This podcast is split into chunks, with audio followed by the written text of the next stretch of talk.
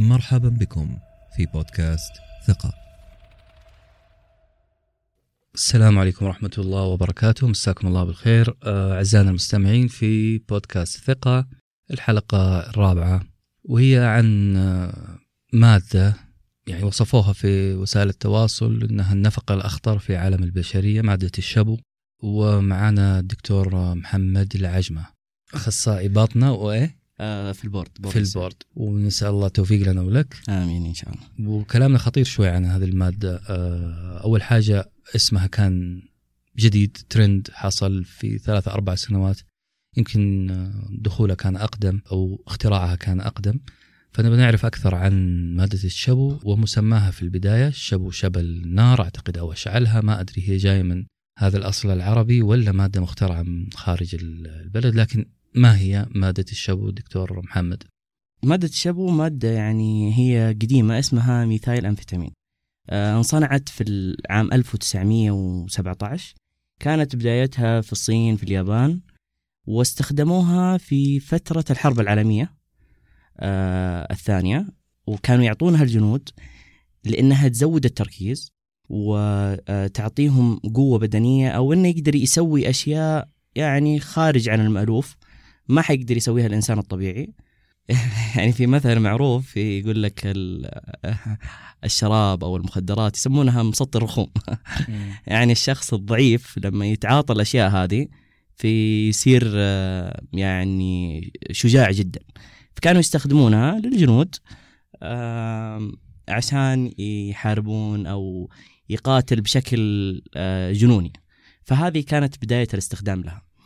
رغم إن لها استخدامات طبية كثير يعني مثلا الأولاد الصغار اللي يجيهم آه، تشتيت الانتباه آه، فرط الحركة يستخدمون معاهم العلاجات اللي زي الانفيتامين بصفة عامة. كان برضو عندنا معروف اللي هي مادة الكبتاجون هي نفس الانفيتامين بصفة عامة وفي أشياء ثانية كثير يدمنون عليها الناس لأنها تعطي طبع وانفعالات ومزاج عالي.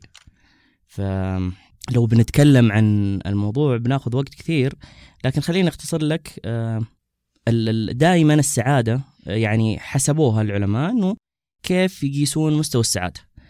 فوجدوا إنه في مستوى عند الإنسان تفرز فيه الهرمونات السعادة اللي تكلمنا عنها أول إنه تفرز إلى آه، مستوى عالي جدا. فمثلا أعلى مستوى سعادة حيكون عند الإنسان اللي هو آم وقت القذف بعد الجنس. نهاية الجنس القذف حيوصل مستوى السعادة عالي. طبعا في أشياء ثانية كثير. إنك تحقق هدف أو تلعب PlayStation أو تسوي أي حاجة حترفع لك السعادة لأنك حققت حاجة. فوصلوا إلى أعلى مستوى في السعادة اللي هو الجنس. فحطوه زي زي المعيار. benchmark أي benchmark فحطوه هو المعيار آه للسعادة. فلما تيجي أنت كشخص آه توصل لمستوى عالي يعني مثلا لو نتكلم عن المروانة ولا نتكلم عن الحشيش حترفع لك سبعة ثمانية أضعاف.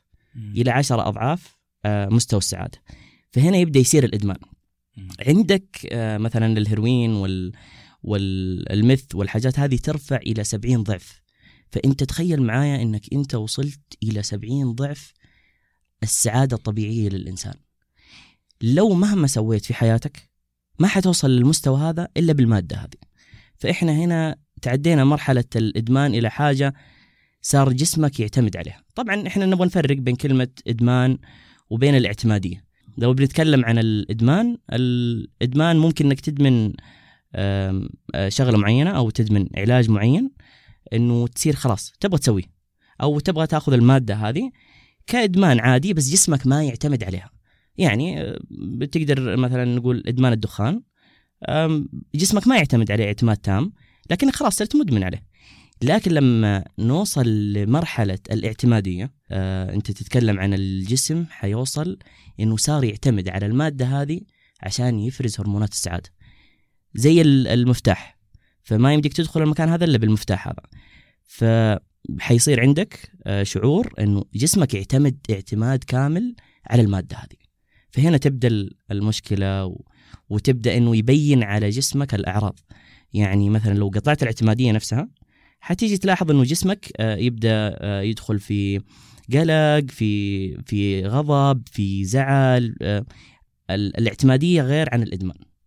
في ثلاث نقاط هنا مرة رئيسية. استشفيتها من يوم بدأت تتكلم. رقم واحد إنه ما هي مادة جديدة. استخدمها هتلر في الحرب العالمية يعني لها يمكن 100 سنة واقل من 100 سنة بشوية. آه، ما كانت مصنفة مخدرات أيامها. ما حد داري شيء. ولا؟ كانوا يستخدمونها كعلاج. علاج. أي. آه، ثاني حاجة بتخلي الانسان أجرأ أكثر جرأة. صح. زي ما تقول آه، تصرفاته غير منطقية. ممكن يسوي المستحيل ممكن يسوي حاجة ما سويها في الوضع الطبيعي. رقم ثلاثة في فرق بين الإدمان والاعتمادية. الإعتمادية أخطر. الاعتمادية أخطر طبعا. لأنه جسمك صار يعتمد عليها تماما عشان تعيش. مم. فمجرد ما توقف الاعتمادية آه حتكون أنت في مسألة خطر. طبعا إحنا برضو بنتكلم عن علاجات كثير الناس يعني اليوم أنا أشوفهم آه، آه، منتشرة بين الناس. لما يقول لك أنا لو أخذت مثلا ابر السكر. أو أخذت علاج الضغط أنا حأدمن عليه. لا هو مو إدمان. آه، اتكالية آه، اتكالية لأنه جسمك أصلا مثلا ما صار يصنع الأشياء الأساسية اللي مم. تنزل لك الضغط. فهنا صار ما هو إدمان هو جسمك يعتمد عليه عشان ينزل لك الضغط. فهذه الاعتمادية الإيجابية. وفي اعتمادية سلبية الاعتمادية الإيجابية اللي هو مثلا ابر السكر أوكي أنت صار جسمك يعتمد عليها لكن لو تركتها حيكون خطر عليك. خطر على حياتك. ممكن نشوف وفيات بسبب الحاجة هذه لأنه ترك اعتقادا منه إنه حيدمن وهذا شيء غلط. برضو مثلا علاجات الضغط آه، اليوم أنا أشوف ناس يقول لك أنا ما باخذ علاج الضغط عشان لا أدمن عليه. لا بالعكس أنت لو ما أخذت علاج الضغط ممكن تفقد الكلى ممكن تصير تغسل بسبب الحاجة هذه. فلا هذا اعتمادية إيجابية. في اعتمادية سلبية اللي هو لما تتركها جسمك ما حيعطي آه، هرمونات سعادة آه، حيبدأ ما يخليك تتصرف تدخل في اكتئاب تدخل في انفصام في الشخصية. طبعا في حاجة يسمونها ال triggers triggers زي مثيرات المثيرات أو حفزات. الأشياء اللي تسبب إنه تسبب لك مشاكل فلنفترض إنه آه، شخص مثلا عنده في, في أسرته تاريخ مرضي مثلا بتشخيص الانفصام بتشخيص ثنائي القطب هذولا أكثر عرضة إنهم يدخلون في المشكلة. من الناس ال- اللي ما عندهم تاريخ مرضي. أو ما عندهم من أول اكتئاب أو ما جاهم اكتئاب تفرق من شخص إلى شخص ثاني طيب هذا جزء من مشكلة المث أو مم. الشبو الجزء الأكبر أنه الشبو مو زي أي مخدر آخر طيب ال- ال- الشبو يعني يعني أنا قعدت أقرأ في الأبحاث عن عن الشبو الشبو من أول مرة آه، حتستخدمه. آه، حيكون نسبة إنك آه، تخرج من الإدمان بعد أول مرة 17% من. أول جرعة. يعني بنسبة نقول آه، 83% حتكون صعب عليك إنك تخرج من الإدمان. فمادة خطيرة جدا يعني ما تتوقع قد إيش هي خطيرة إنه أقول لك 17% من أول جرعة إنك ما تقدر ترجع لشخصك الطبيعي مم. ثاني مرة 100% أنت مدمن لأنه خلاص اعتمادك عليها 100% ما عاد يسعدني شيء إلا أني أخذ هذه المادة إيه. هذا مو فقط حيصير lifestyle معك أو نظام حياة معك وتبدأ الاعتمادية تدريجيا لا هذه قفزة سريعة جدا جدا يعني ليه؟ لأنه آه كيميائيا ليه؟ كيميائيا؟ أنت تتكلم عن آه عن هرمونات الدوبامين epinephrine ال norepinephrine هذه كلها آه تساعدك في تنظيم الضغط في الجسم تنظيم السكر تنظيم المزاج سيروتونين ال- ال- الهرمونات السعادة فحيبدأ عندك نزول فهنا نيجي المسألة يمكن الناس يعرفونها بكلمة الأعراض الانسحابية. الأعراض الانسحابية هذه تجيك ثاني يوم بعد التعاطي. اللي هي حتخش في نكد حتخش في زعل. هذه لما تكون المواد اللي انت تستخدمها خفيفة. آه، بتتضايق من آه، أمور آه، عادية يعني تقدر تمشي أمورك. لكن لما تكون انت مدمن 100% انت قفلت كل المصادر اللي جوه جسمك. يعني تخيل إنه بزبوز وقفلته. أو نقول صنبور. فتخيل إنك قفلته. جسمك ما صار يعطي نهائيا أي نوع من أنواع الهرمونات حقت السعادة.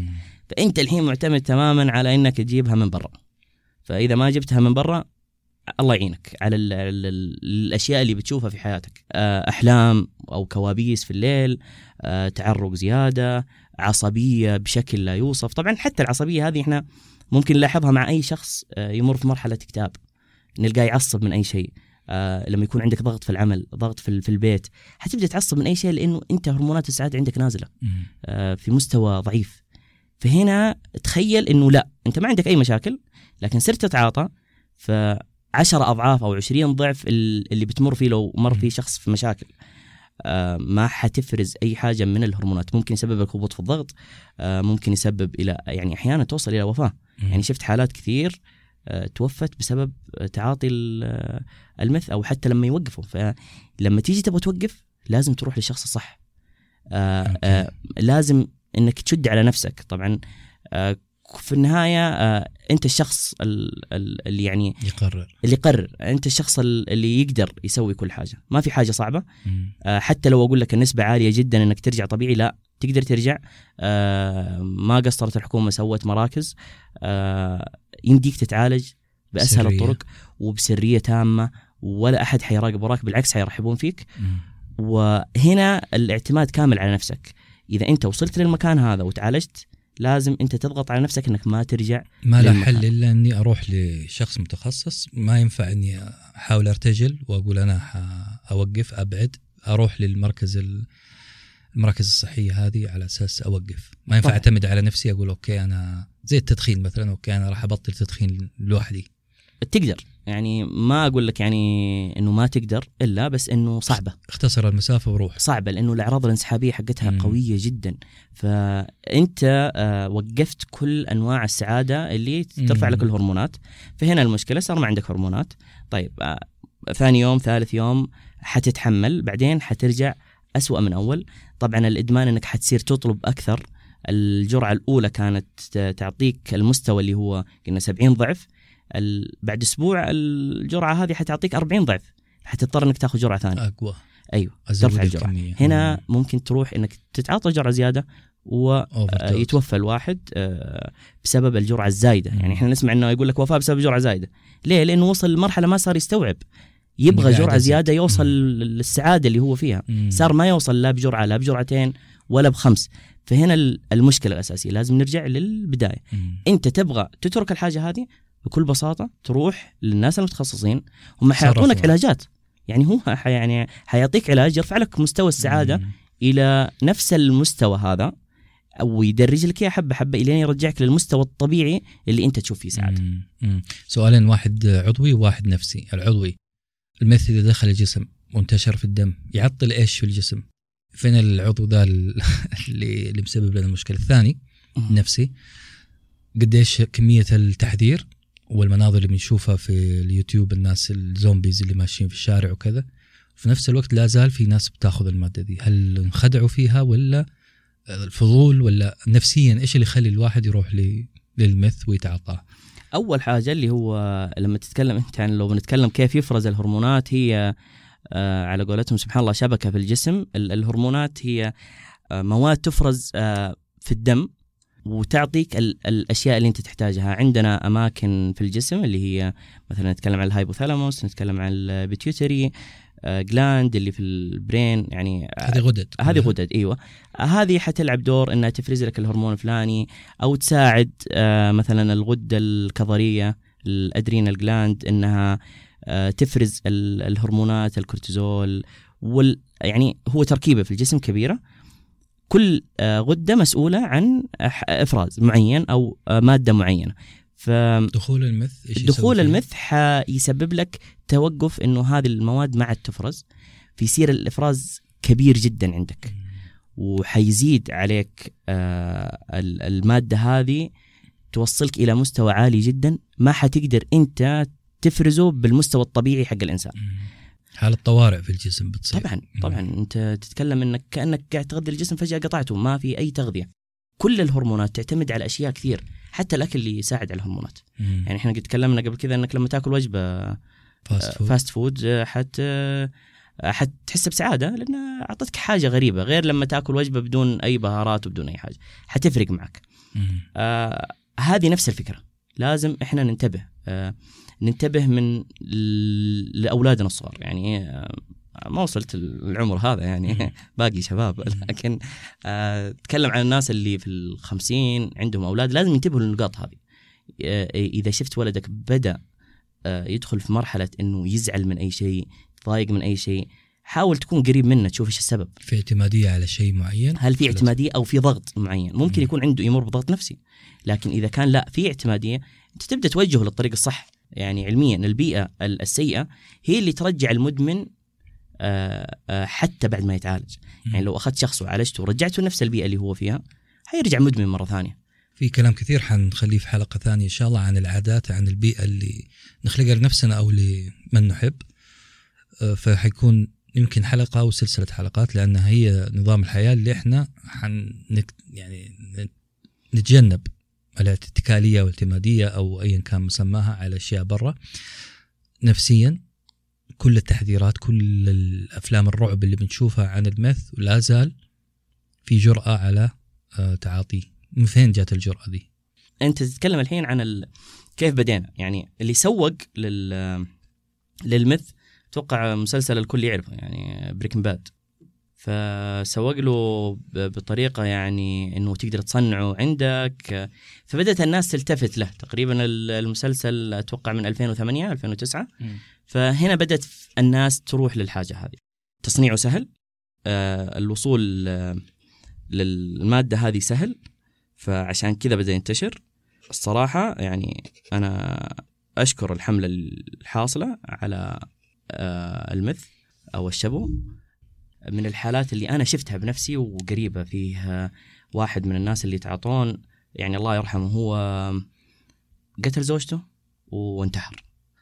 فكان من الناس المتعاطين. فهذه حالة كانت قريب عندنا في المستشفى. غير إنه شفنا حالات كثير فعليا آه قاعد نخسر شبابنا. قاعد نخسر آه ناس آه عزيزه علينا بسبب ال- الحاجة اللي إحنا شايفينها بسيطة جدا. لكن يعني لازم ننتبه آه لازم نشوف آه اللي حولنا إيش أفكارهم المادة هذه إيش بتسوي؟ أه- يعني نحاول قد ما نقدر إن نخرجهم من الحاجة هذه. في مراكز في أماكن تقدر تتعالج. ما هو عيب إنك تروح تتعالج العيب إنك تستمر في الغلط. الخطأ اليوم إنه نكابر على أنفسنا. لا لا تكابر. مهما كان اخذت جرعة جرعتين ثلاث تقدر تتوجه للمراكز وتقدر تتعالج. بكل بساطة تقدر تخرج منها. في ناس كثير خرجوا منها آه، بفضل الله ثم بقوة إرادتهم. ابدا لا تتوقف آه، أو ابدا لا توقف استمر روح آه، ما أحد حيحاسبك الكل حيوقف معك آه، من من أصغر آه، شخص إلى أكبر شخص من ال- الفريق الطبي كامل حيوقف معك. وأهم حاجة إنك تروح تبدأ.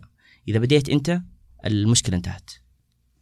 حلو. إذا نفهم من كل اللي تفضلت فيه أنت أنه رقم واحد هي حالة ادمانيه آه، تصل إلى مرحلة اعتمادية كلية آه، المادة هذه بتسبب آه، إلغاء التلقائية في الجسم وأنه يتصرف بشكل طبيعي. الجرأة الغير طبيعية الغير لدرجة أنه جنود كانوا بيستخدمونها لخوض حروب طاحنة. ممكن العلاج لكن الأفضل تتجه إلى الشخص المسؤول. إحنا في لحظة مفصلية.